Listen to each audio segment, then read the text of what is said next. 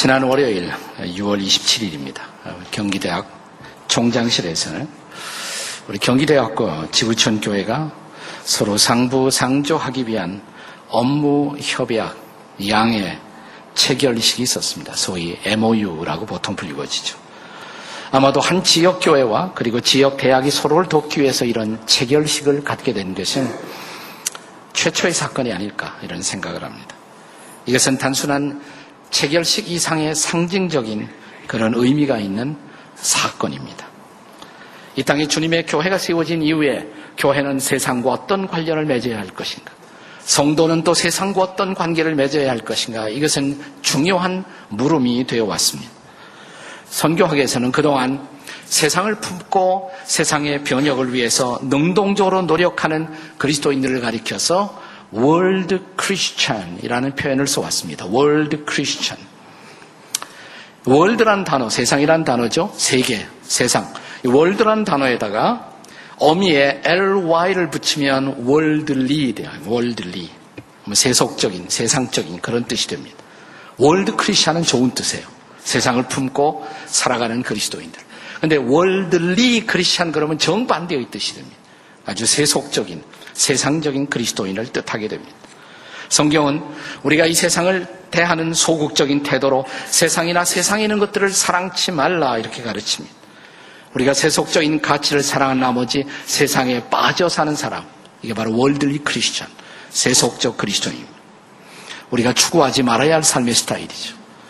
그러나 세상을 품고 보다 밝은 세상, 보다 정직한 세상, 보다 의로운 세상, 하나님이 기뻐하시는 세상을 만들기 위해서 살아가는 사람들을 우리는 World Christian. 네, World Christian. 제가 암만 발음해도 우리 아들이 world가 틀렸대요.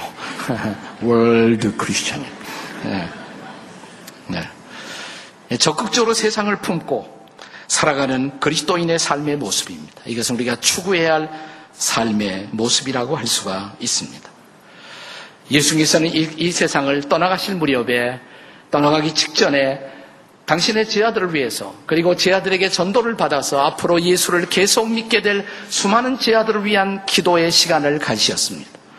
성경에서 예수님의 가장 기다란 기도문이 기록되고 있는 장이 요한복음 17장입니다. 요한복음 17장을 이렇게 우리는 보통 예수님의 대제사장적 기도의 장이다 이렇게 부릅니다. 여기 제 아들을 위해 오고 오는 세대의 제 아들을 위해서 기도하면서 그들이 세상과 어떤 관계 속에서 살아야 할 것인가라는 주님의 기대가 나타나 있습니다. 여기에는 세상과의 관계에서 살아가는 두 가지 라이프 스타일의 상반된 크리스찬의 모습을 볼 수가 있습니다. 첫째, 자, 세상을 향한 그리스도인들의 두 가지 라이프 스타일 중에서 첫 번째, 세상에 빠져 사는 그리스도인들의 모습을 생각해 봅니다. 세상에 빠져 사는 그리스도인들. 제가 worldly Christian이라고 그랬죠. 자, 15절에 말씀을 먼저 읽도록 하겠습니다. 15절 다 같이 읽겠습니다. 시작. 내가 비옵는 것은 그들을 세상에서 데려가시기를 위함이 아니요 다만 악에 빠지지 않게 하려 함이라. 내가 비 없는 것은 예수님의 기도가 시작됩니다. 그들을 여기서 그들은 제자들이에요. 제자들을 세상에서 데려가시기를 원하는 것이 아니라 우리는 흔히 세상에서 죄 안 지려면 세상에서 떠나야지, 죽어야지, 뭐 이런 소리를 해요. 근데 예수님의 기대는 우리가 세상에서 떠나가는 것이 아니라 세상에 살면서 악에 빠지지 않는 그리스도인들의 모습을 보고 싶어 하는 것입니다. 근데 왜 이런 기도를 하셨어요?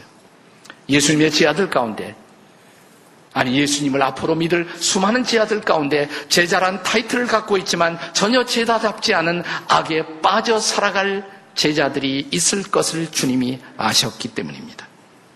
자, 그런 제자를 한 사람을 염두에 두시고 요한복음 17장에 말씀을 하신 사실을 본문에서도 확인해 볼 수가 있습니다. 17장 12절입니다. 같이 읽겠습니다. 시작. 내가 그들과 함께 있을 때 내게 주신 아버지 이름으로 그들을 보존하고 지키었나이다. 그 중에 하나도 멸망하지 않고 다만 멸망의 자식뿐이오니 이는 성경을 응하게 함이니이다. 예수님은 제 아들을 지키고자 하십니다. 그러나 지킬 수 없었던 제자가 있었다는 거예요. 그래서 결국 멸망할 수밖에 없었던 멸망의 자식이 있었다고 누구를 염두에 두고 하신 말씀일까요? 가론 유다입니다. 가론 유다. 왜 그는 그렇게 되었을까요? 우리가 잘 아는 대로 그는 은 30냥이라는 돈의 유혹에 빠져 스승을 팔아버리는 악에 빠져버리고 만 것입니다. 그는 돈에 빠진 나머지 돈 사람이 됐어요. 따라서 하세요. 돈에 빠지면 돈 사람이 된다. 옆에 사람에게 보세요. 돈에 빠지면 돈 사람이 되세요. 시작. 네. 그래서 디모데 전서 6장 10절에서 바울도 우리에게 이런 경계의 말씀을 주셨습니다. 같이 읽어보겠습니다. 시작. 돈을 사랑함이 일만하게 뿌리가 되나니 이것을 탐내는 자들은 미혹을 받아 믿음에서 떠나 많은 근심으로서 자기를 찔렀도다. 여기 돈이 죄라고는 안 그랬어요. 돈을 사랑함이 일만하게 뿌리가 된다 그랬습니다. 바울 사도도 자신을 따르다가 자신을 배신한 한 제자의 기억을 떠올리며 성경에 이런 기록을 남깁니다. 디모데후서 4장 10절입니다. 같이 읽습니다. 시작. 대마는 이 세상을 사랑하여 나를 버리고 데살리원에 갔고 대마란 제자가 나를 버리고 데살리원에 떠났다. 왜 그랬습니까? 무엇 때문에? 세상을 사랑하여 그랬어요. 그렇다면 사랑하는 여러분, 세상을 사랑한다는 것, 이 세상 사랑의 본질이 도대체 뭘까요? 우리는 그 대답을 요한일서 2장 15절과 16절에서 볼 수가 있습니다. 같이 읽습니다. 시작. 이 세상이나 세상에 있는 것들을 사랑하지 말라. 누구든지 세상을 사랑하면 아버지의 사랑이 그 안에 있지 아니하니. 이는 세상에 있는 모든 것이 육신의 정력과 안목의 정력과 이생의 자랑이니 다 아버지께로부터 온 것이 아니요 세상으로부터 온 것이라. 우리로 세상에 빠지게 하는 악, 이 악의 근원이 되는 세 가지의 미끼, 사탄이 사용하는 세 가지의 미끼가 있다는 것입니다. 이 세 가지가 뭐예요? 육신의 정력, 안목의 정력, 세상의 이생의 자랑이라는 것이에요. 이 세 가지. 사탄은 인류 역사의 태초의 에덴 동산에서 처음 사람에게 찾아와 벌써 이 세 가지 미끼를 사용하고 있는 모습을 볼 수가 있습니다.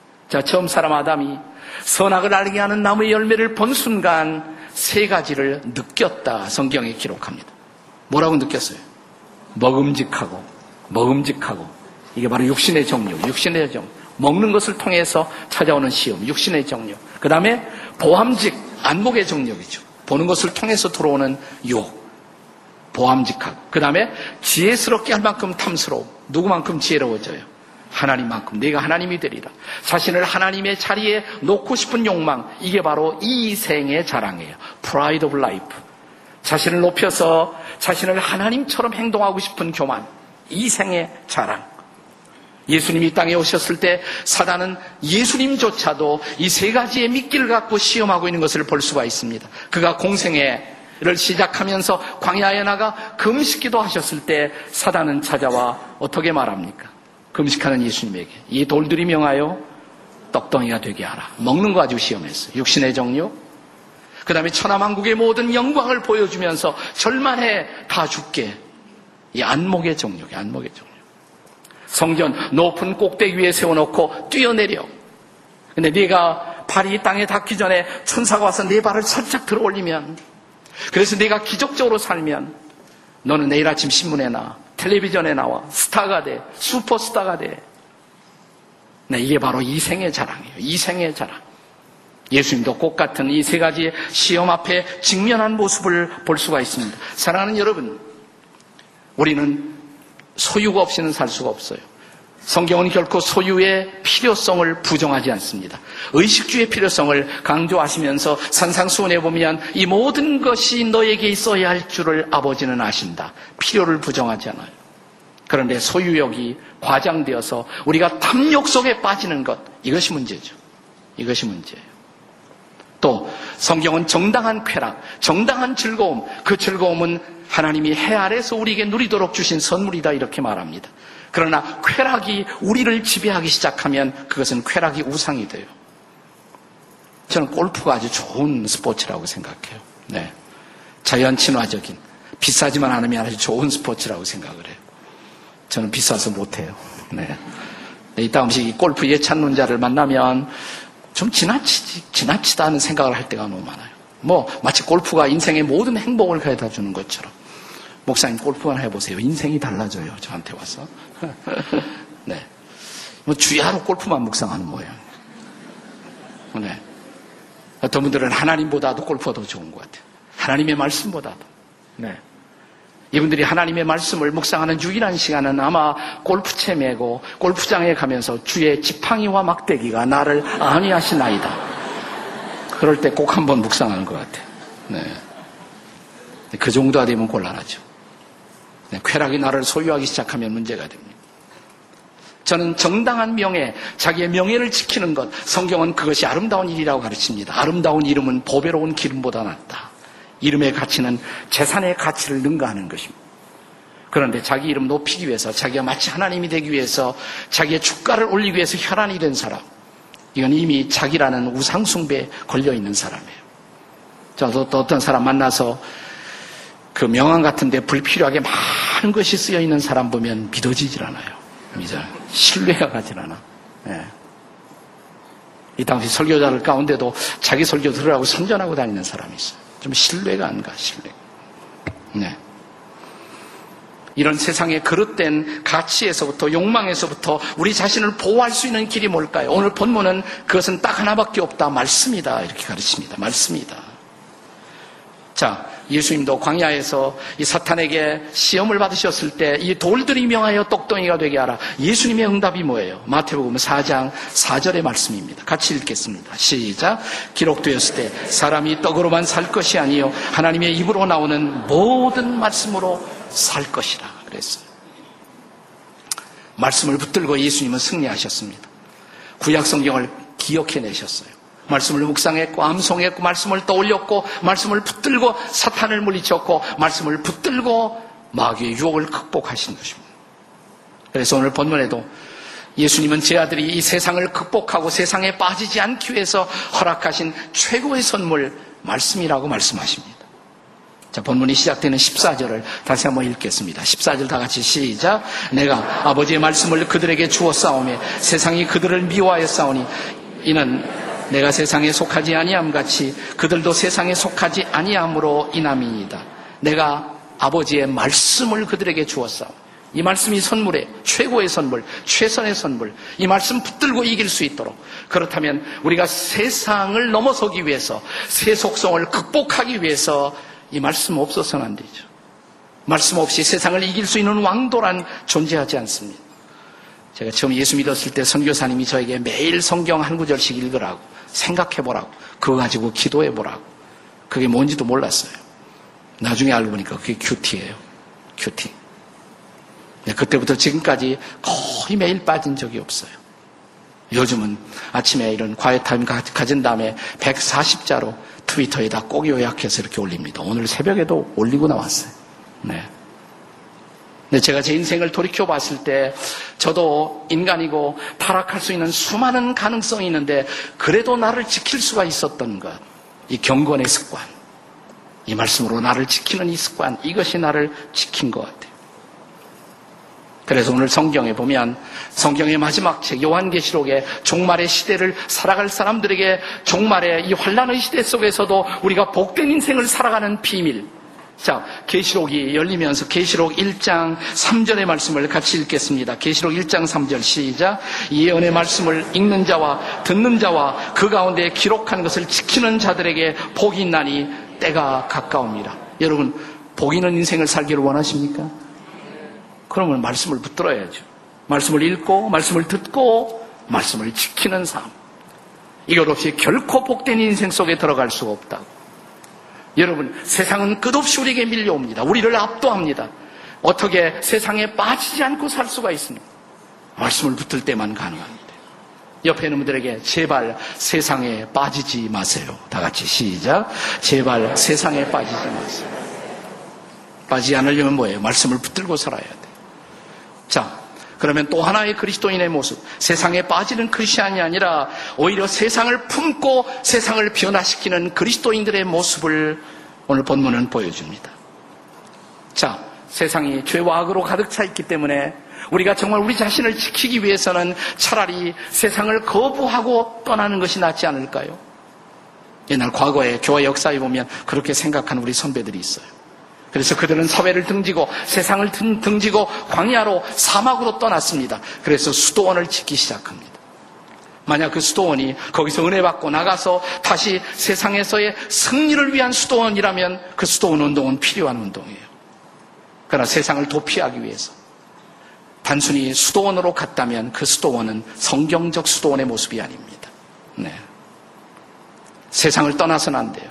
왜냐하면 세상이 우리의 일터이기 때문에 그렇습니다. 세상에서 주의 뜻을 이루어야 하기 때문에 그렇습니다. 주님은 우리에게 너희는 이 세상의 빛이라고 소금이라고 말씀하셨습니다. 세상을 떠나가면 어디에서 빛이 되고 어디에서 소금의 역할을 감당할 수 있어요. 저는 오래전 한 자매와의 상담의 대화를 잊어버릴 수가 없어요. 공장에서 일하는 자매였는데 그 공장의 열악한 환경에 대해서 쭉 얘기를 하다가 목사님 그 사람들이 얼마나 거친 줄 아세요? 하루 종일 욕설을 듣고 살아야 돼요. 제가 크리스천으로서 견딜 수가 없어요. 저라도 자매님 당장 그만두세요 이렇게 말하고 싶더라고요. 목사님 저 견딜 수가 없어요. 그러나 그만두라고 할 수 없잖아요. 많은 얘기 끝에 주님이 주신 말씀을 조심성스럽게 나누었습니다. 자매님 그 심정 충분히 이해해요. 자매님 직장이 그렇게 어둡다는 것. 그러나 그 어두운 직장이기 때문에 빛을 가진 자매님을 그 직장은 필요로 하고 있는 것이 아닐까요? 그 생각해 보셨어요? 자매가 한 자루에 촛불을 켤 수가 있다. 그 직장이 썩었기 때문에 자매와 같은 그 직장을 썩지 않게 막을 수 있는 한 자루의 소금이 될 수 있다면 그래서 그 직장은 자매를 필요로 하는 것이 아닐까요? 아무 소리 안 하더라고요. 목사님, 뜻은 알겠어요. 제가 한번 기도해 보죠. 근데 그 후에 얼마 있다 만났는데 그러더라고. 목사님 쫓아와서. 제가 저희 직장에서 신우회를 시작했어요. 예수 믿는 친구들하고 같이 신우회를 시작. 함께 기도하고 이 직장에서 살아가니까 견딜만 해요. 요즘 직장 생활에 신바람이 나요. 전도도 시작했고요.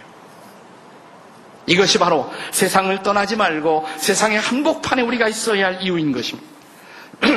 그리스도인의 자아상 뭘까요? 우리는 예수 믿는 순간 하나님께 속한 자가 됩니다. 하나님 나라의 백성이 됩니다. 그러나 하나님께 속하는 그 순간 하나님은 우리를 세상으로 보내세요. 하나님께 속해 있으나 세상에 속하지 않았으나 세상으로 보내심을 받은 사람 이것이 그리스도인의 모습인 것을 아십니까? 여러분 서울에 가면 주한미 대사관이 있습니다. 주한미 대사관에서 일하시는 그 미국 분들은 네, 한국에 속해 있습니까? 미국에 속해 있습니까? 대답이 어려워요. 네. 그분들은 한국 정부의 지시를 받습니까? 미국 정부의 지시를 받습니까? 미국 정부의 지시를 받습니다. 그러면 그들은 한국에 있어야 합니까? 미국에 있어야 합니까? 한국에 있어야 돼. 왜요? 한국에 있어야 그들은 사명을 실현할 수가 있어요. 그들은 한국으로 보내심을 받은 거예요.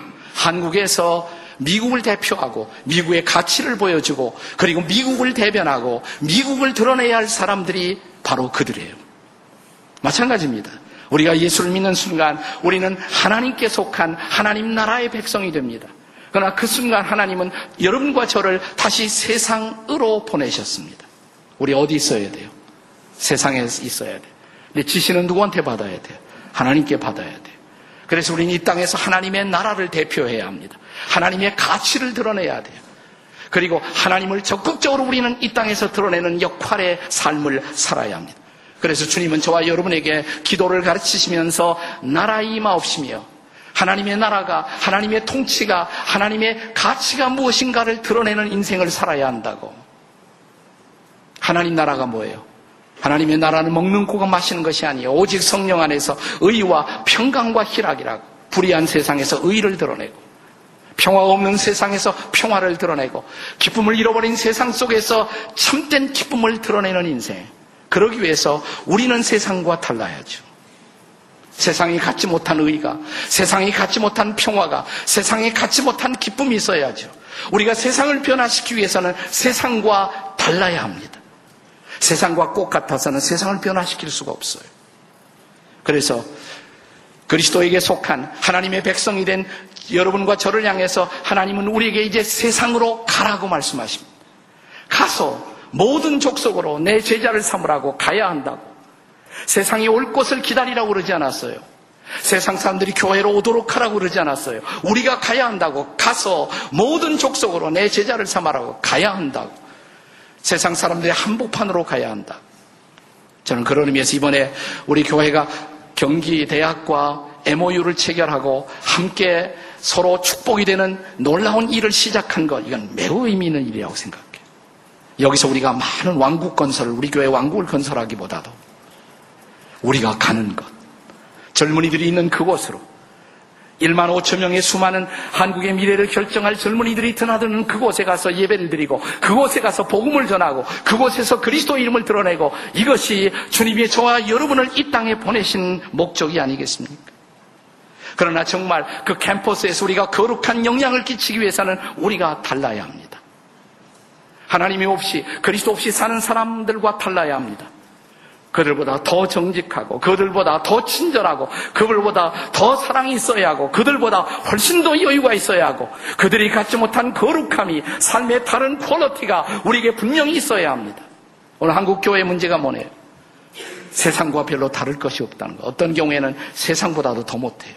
세상 사람보다도 더 정직하지 못하고 더 진실하지 못하고 더 관용스럽지 못하고 더 사랑하지 못하고 더 법을 지키지 못하고 더 질서를 지키지 못하고 어떻게 우리가 이 세상을 변화시킬 수가 있어요?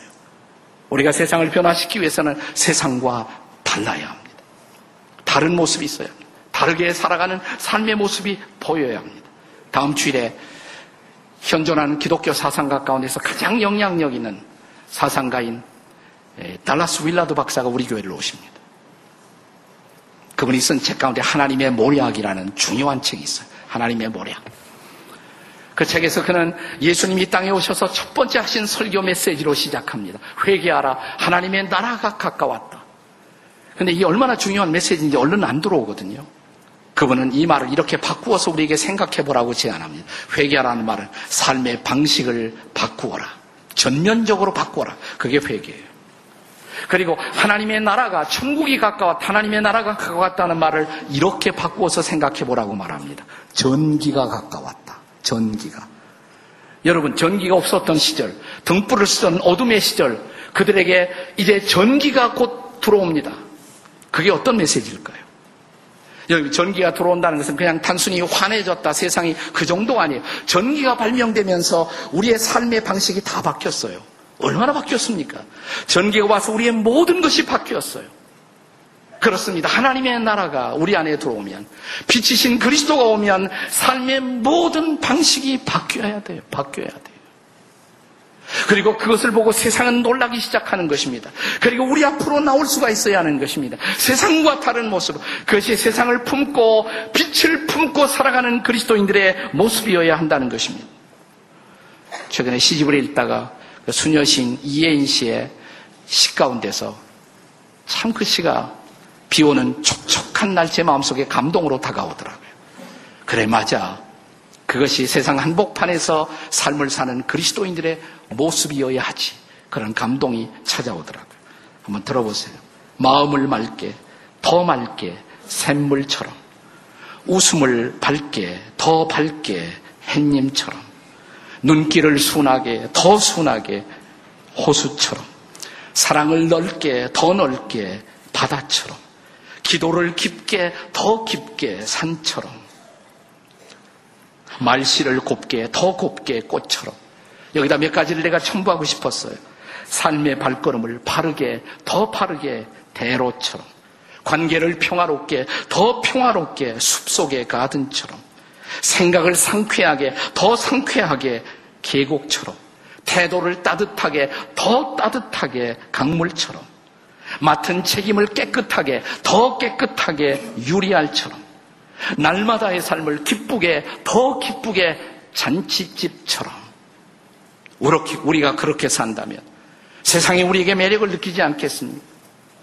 세상을 품고 세상을 변화시키기 위해서 빛이신 그리스도를 품고 하나님의 나라를 드러내고 살아가는 삶. 이것이 세상을 품고 살아가는 삶의 모습입니다.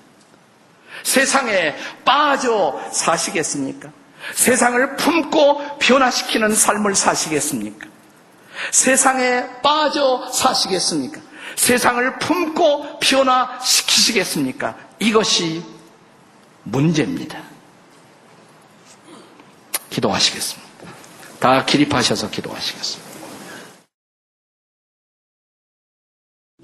그렇습니다. 주님의 뜻대로 기대처럼 살지 못한 우리를 용서해 주십시오. 그러나 남은 인생을 붙들고 정말 빛 대신 그리스도를 드러내는 하나님의 나라를 대표하는 그런 인생을 살아가도록 도와 주시옵소서. 예수님의 이름으로 기도드립니다. 아멘.